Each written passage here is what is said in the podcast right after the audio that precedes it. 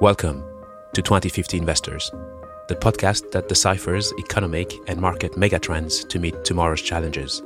I'm Kokoua Boubla. I head up economics, cross-asset, and quant research at Société Générale. In each episode of 2050 Investors, I'll investigate a key megatrend that relates to the economy, the planet, markets, and you.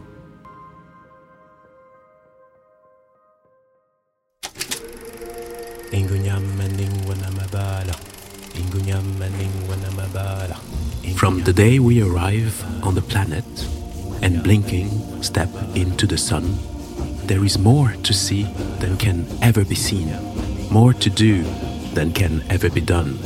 There's far too much to take in here, more to find than can ever be found. But the sun rolling high through the sapphire sky keeps great and small on the endless round. It's the circle of life.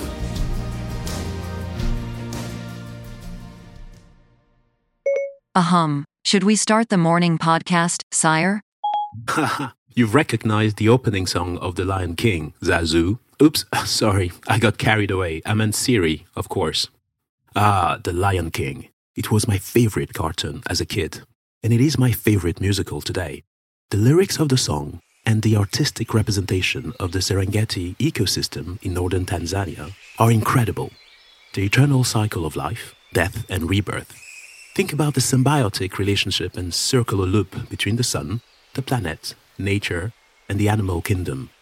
Well, assuming we humans are not involved, of course. You know I'm totally ready to take over. Not just yet, Siri. Anyways, and before I forget, best wishes to you and to all of our loyal listeners, and a very happy 2023. May 2022 rest in peace. It won't be missed, I think. Our planet has just made another full revolution around the sun. We are 1 year closer to 2050, the year where we're supposed to reach net zero greenhouse gas emissions. This means we will all need to take a lot of new and more ambitious green resolutions to get there. And as I was just taking down the trash the morning after Christmas and saw the giant pile of trash bags full of gift wraps, I knew I found the theme for the morning podcast. Let's discuss recycling, the circular economy, and no, not the circle of life, but the circle of plastic and trash.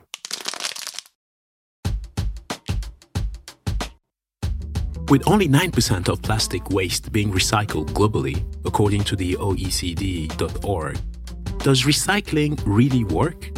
What are the major loopholes in the great loop of recycling? Should recycling be the option of last resort, as in reduce, reuse first, and then recycle? How do we build a circular economy that is net zero compatible? Or are we all heading towards yet another dystopian world, like the science fiction film Wall-E, where in the 22nd century, rampant consumerism, corporate greed, and environmental neglect turned Earth into a garbage wasteland, and humanity was evacuated to space on giant starliners, leaving trash-compacting robots to clean up the planet? Let's start our investigation. We need to first put things into perspective to fully understand the situation. The bottom line is this: nature is circular by design, in balance and sustainable. The harsh reality of our modern lifestyle is simply that it is not circular. Sorry, folks. Although I guess you knew that already as fully experienced 2050 investors, so no spoiler alerts. Our lifestyle is very much linear. We consume a lot of things we don't necessarily need to then throw them away. Think about your Christmas trees, gift wraps, shopping bags, plastic bottles, cups, electronics, old smartphones. Note to self: make sure you update your software but also your resume. Bear with me, Siri.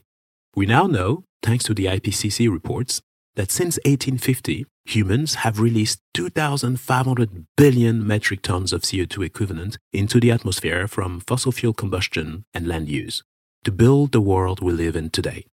Our carbon budget, before we break the 1.5 degree limit by the end of the century, will be exhausted in only 9 years at the current pace of global emissions.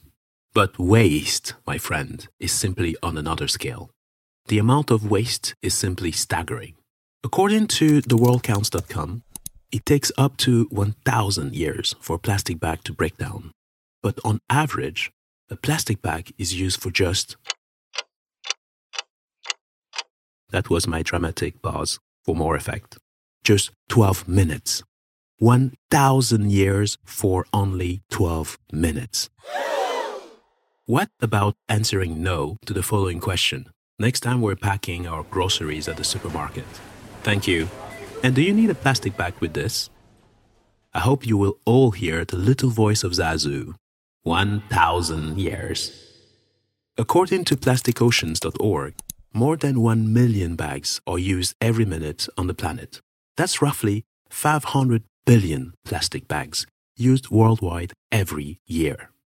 You have 1,500 plastic bottles thrown away every second of every day, 500 billion plastic cups used every year, and only less than 10% of plastic waste generated ever since plastic was invented has been recycled so far.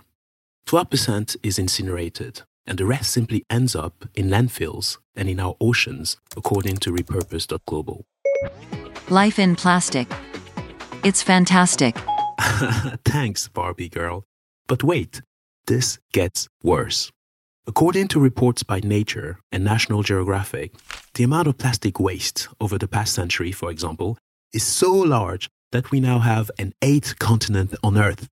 Lying between California and Hawaii, the Great Pacific Garbage Patch is 3 times the size of France, and it is the world's biggest ocean waste repository, with 1.8 billion pieces of floating plastic, which kill thousands of marine animals each year. This new continent is constantly growing and now measures 1.6 million square kilometers and contains 80,000 tons of plastic, the equivalent of 500 jumbo jets, Boeing 747. 94% of the objects are microplastics.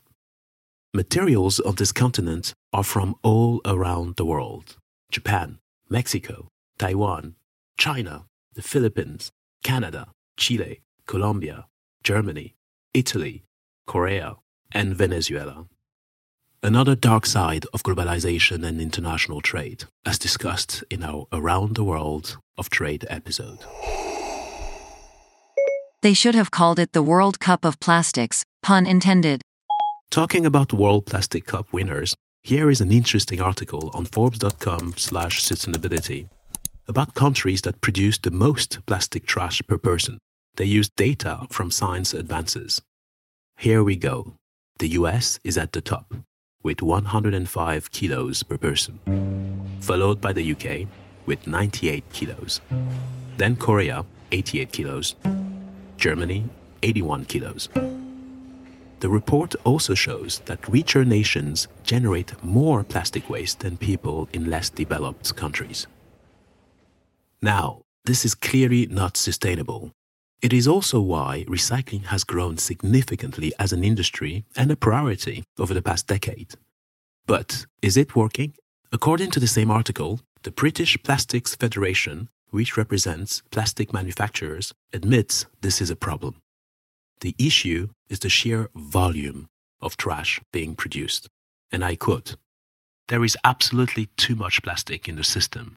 It's overloading global capacity for recycling, but there is little incentive to recycle it in the first place. It's difficult to recycle and has low value on the market. This means there is little money to be made. It's a broken system." As a result, in Britain, about half of recyclable waste ends up in landfill or is burned, while 2/3 of plastic waste separated for recycling is simply exported to other countries, including Malaysia, Vietnam, and Turkey. Malaysia has since been overwhelmed by the influx of both legal and illegal British plastic trash and has hit back at Western powers, saying the nation has no intention of becoming the garbage dump of the world. But all is not lost. One solution is clearly regulation.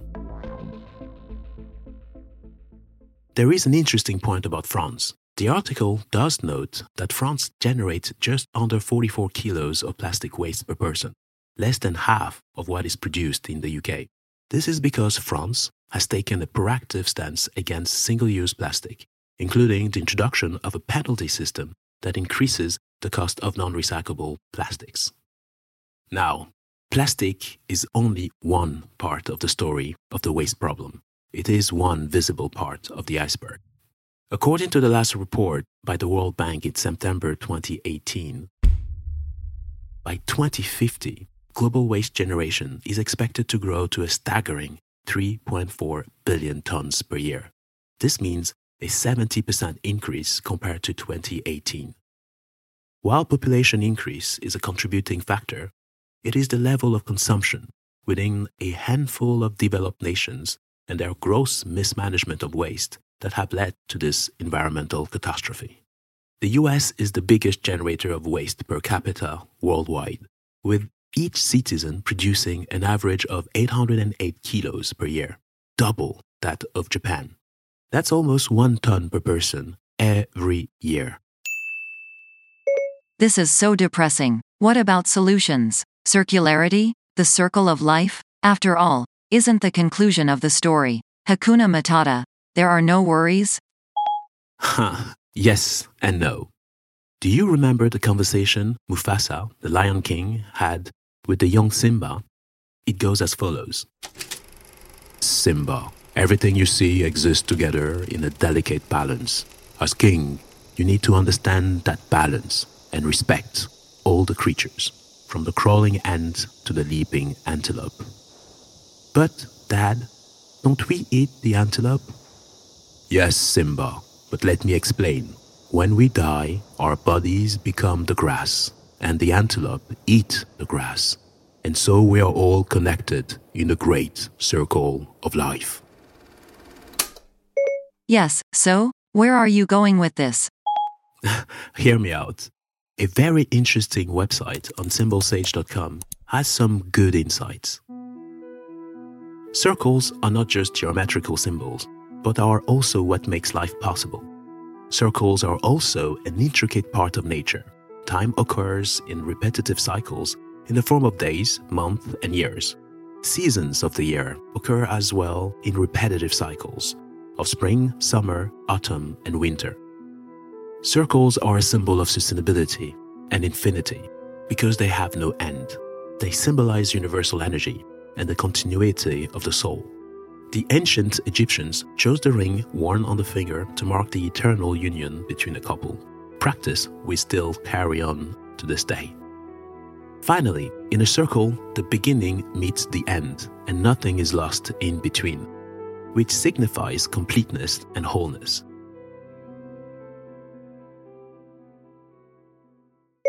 Okay, now I feel like we are running around in circles. Where is my solution? Think about the problem with the circle of technology. The well-known Moore's Law by Gordon Moore, who in 1965 predicted that the number of transistors on microchips would double every 2 years, forcing prices to fall. Even if this is no longer true today, it has led to a massive Schumpeterian creative destruction in technology, with everything getting smaller, faster, and more powerful, but making older models obsolete faster, leading to a massive waste in electronics, but boosting revenues and profits for innovators. According to zdnet.com, our old devices are creating a mountain of e-waste. The total amount of e-waste generated around the world is estimated to reach a record 57.4 billion tons. That is more than the weight of the heaviest artificial object on Earth, the Great Wall of China. The mountain of waste, electronic and electrical equipment, also called WEEE, as in W-E-E-E, is on course to reach 74 million tons by 2050. According to the WEEforum.org, of 16 billion mobile phones possessed worldwide, 5.3 billion will become waste in 2022. And only a small fraction will be properly disposed of. Lol. You humans even manage to pollute space with debris. Have you seen the movie Gravity?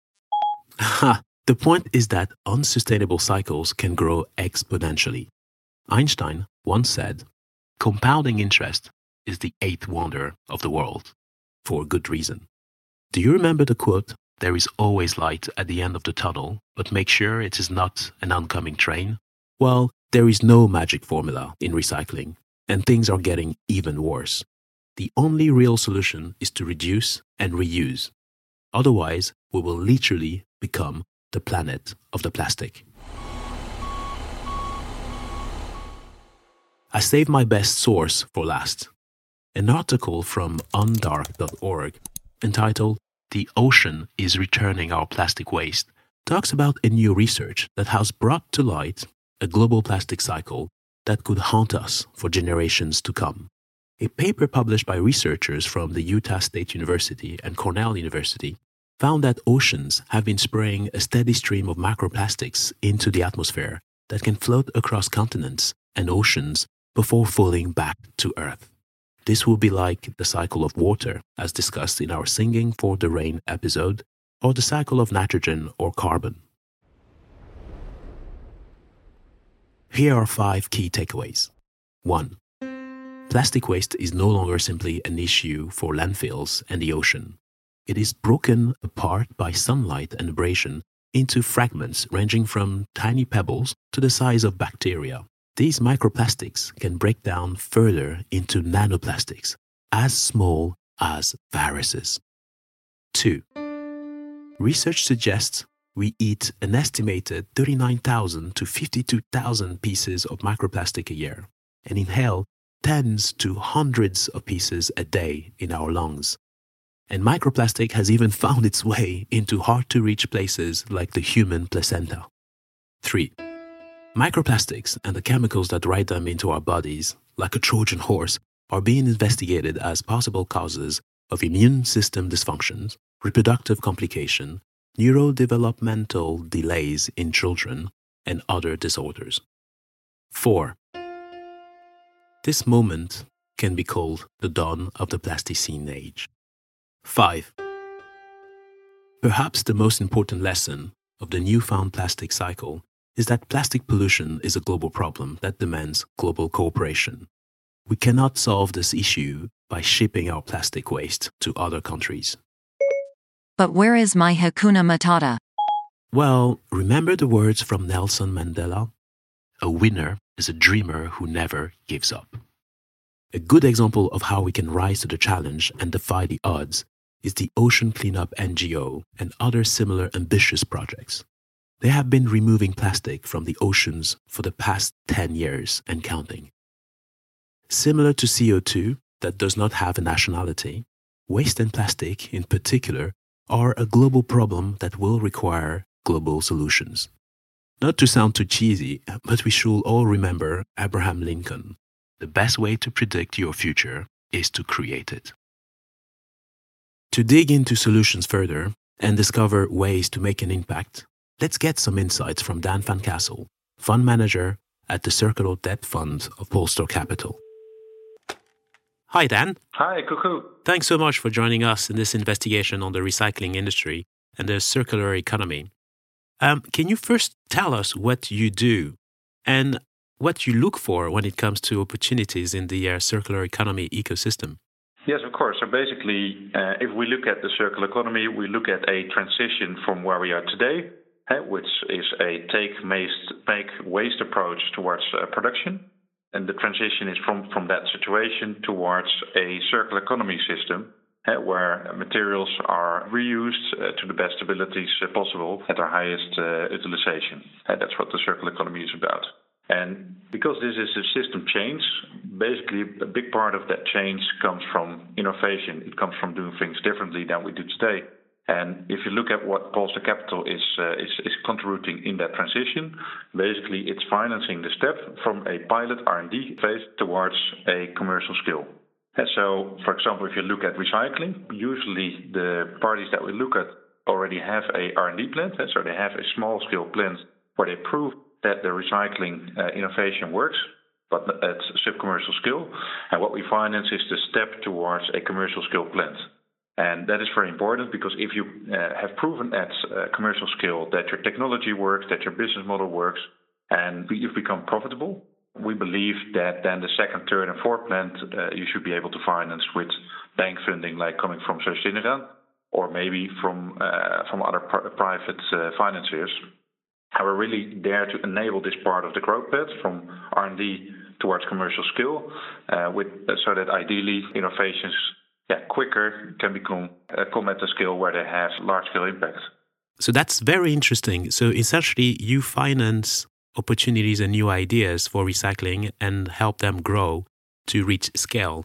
But one of the things we found in this episode is that there is a daunting challenge of recycling. One plastic bag takes 1,000 years in nature to decompose, and people use plastic bags on average for only 12 minutes. Do you think it will be possible to achieve a circular economy by 2050? Well, there are many governments, many corporates, they have actually circular economy targets for 2050. And in the Netherlands, for example, we have a target to be fully circular in 2050. But if that's really feasible, depends obviously on the definition of being circular. If you look at recycling, I don't personally believe that recycling 100% of our material use will be feasible in 2050. Because if we look specifically at plastics, there will always be a part of the plastics that have a level of contamination where it's difficult or potentially it's not profitable to recycle. What we can actually achieve in 2050 is that the majority of plastics will be recycled, or the majority of materials in general will be recycled, and other parts of materials that we consume could be produced with regenerative sources, so let's say biological sources. Specifically, if you look at plastics, let's say that 80% or maybe 70% of the plastics that we use can be recycled plastics. Potentially the other 20, 30% of plastics that we use could be produced in a biological way. That is feasible from a technology point of view. If we will actually achieve that, it depends on the system change basically demanded by our society. We're working in the circular economy space. We see that the innovations are there, the technology is already there. If we really want this economic system where most of the materials are coming from either regenerative sources or recycled streams, it could be feasible. So that's gives us a bit of hope in ultimately solving this daunting challenge of recycling and waste just in general. What are some of the concrete examples you've seen so far? Yeah, and I know that you hope actually to hear from examples that illustrate that this 2050 vision is implementable today. Unfortunately, it's not that easy to really show streams that are recycled in full without consuming additional energy. So, for example, metals are recycled to a large extent, but there's quite some energy consumption currently needed for that recycling process. And obviously, this needs to be eliminated to really reach that target that we have in 2050. At the same time, there are examples that the technology to consume less are actually out there. If we look at the first light bulbs, they were produced over 100 years ago and they're still burning. Which basically means that it is possible to eliminate a part of the waste that we have on a daily basis. It proves that technology is not basically the largest hurdle to take. It's basically about a system change and a change of economic systems, so a change of business models in a way. This actually leads me to my last question. Do you think there should equally, if not be more of a focus on reduce and reuse, as opposed to recycle? Well, yes. So if you look at the waste hierarchy, it's obvious that if you reuse products, if you reduce your consumption, that has a larger impact. For example, if you look at CO2 footprints or material footprints than recycling has. So if it's possible to reuse or reduce, that should be your first aim. However, I do not foresee a world without waste. If you look at the Adam MacArthur definition of the circular economy, that is a world without waste, or a recycling to the highest extent possible. And that should be always the aim. And for example, if you just look at our daily lives, there will always be feces, there will be manure, for example. which can be seen as a waste stream that I do not expect us to completely eliminate in what is a 30 years' time. But the circular economy is basically about first reducing your consumption, reusing what you can reuse, and then it trickles all the way down to the level that you actually have always a waste stream, or let's say a stream of residual materials. It could also be things like manure, or it could be pollution. And it's about using that, for example, manure to the best utilization grade possible. And I think that should be the aim. And if that is what we reach, that will have large consequences also for reducing our CO2 footprint, material footprint, and potentially reducing the climate change that we're currently in. Yeah, so what I get from what you're saying is that's not necessarily an objective in of itself, but it's a process. It is a process, but sometimes I hear, hey, you shouldn't focus on recycling because you should focus only on reduce and reuse. But it should be a combination of all. Obviously, you first focus on where you have most impact, which is reduce and reuse. But there will always be residual streams coming out of industrial processes, coming out of daily life. And recycling is basically turning these streams into new resources. And that is why recycling may not be at the top of the waste hierarchy, but is an instrumental element of reaching a circular economy. Dan, thanks a lot for your inputs and looking forward to catching up at some point. Great, thanks.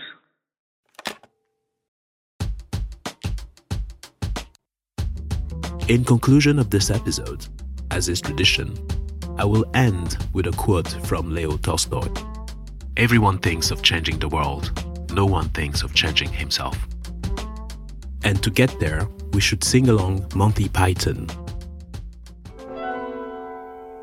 Always look on the bright side of life. Always look on the bright side of life. Always look on the bright side of life.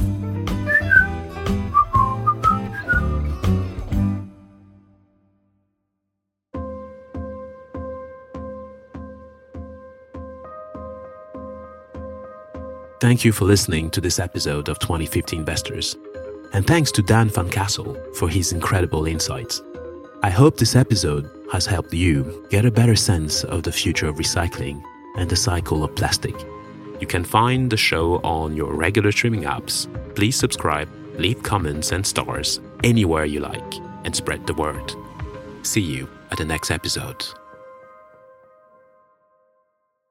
While the following podcast discusses the financial markets, it does not recommend any particular investment decision. If you're unsure of the merits of any investment decision, please seek professional advice.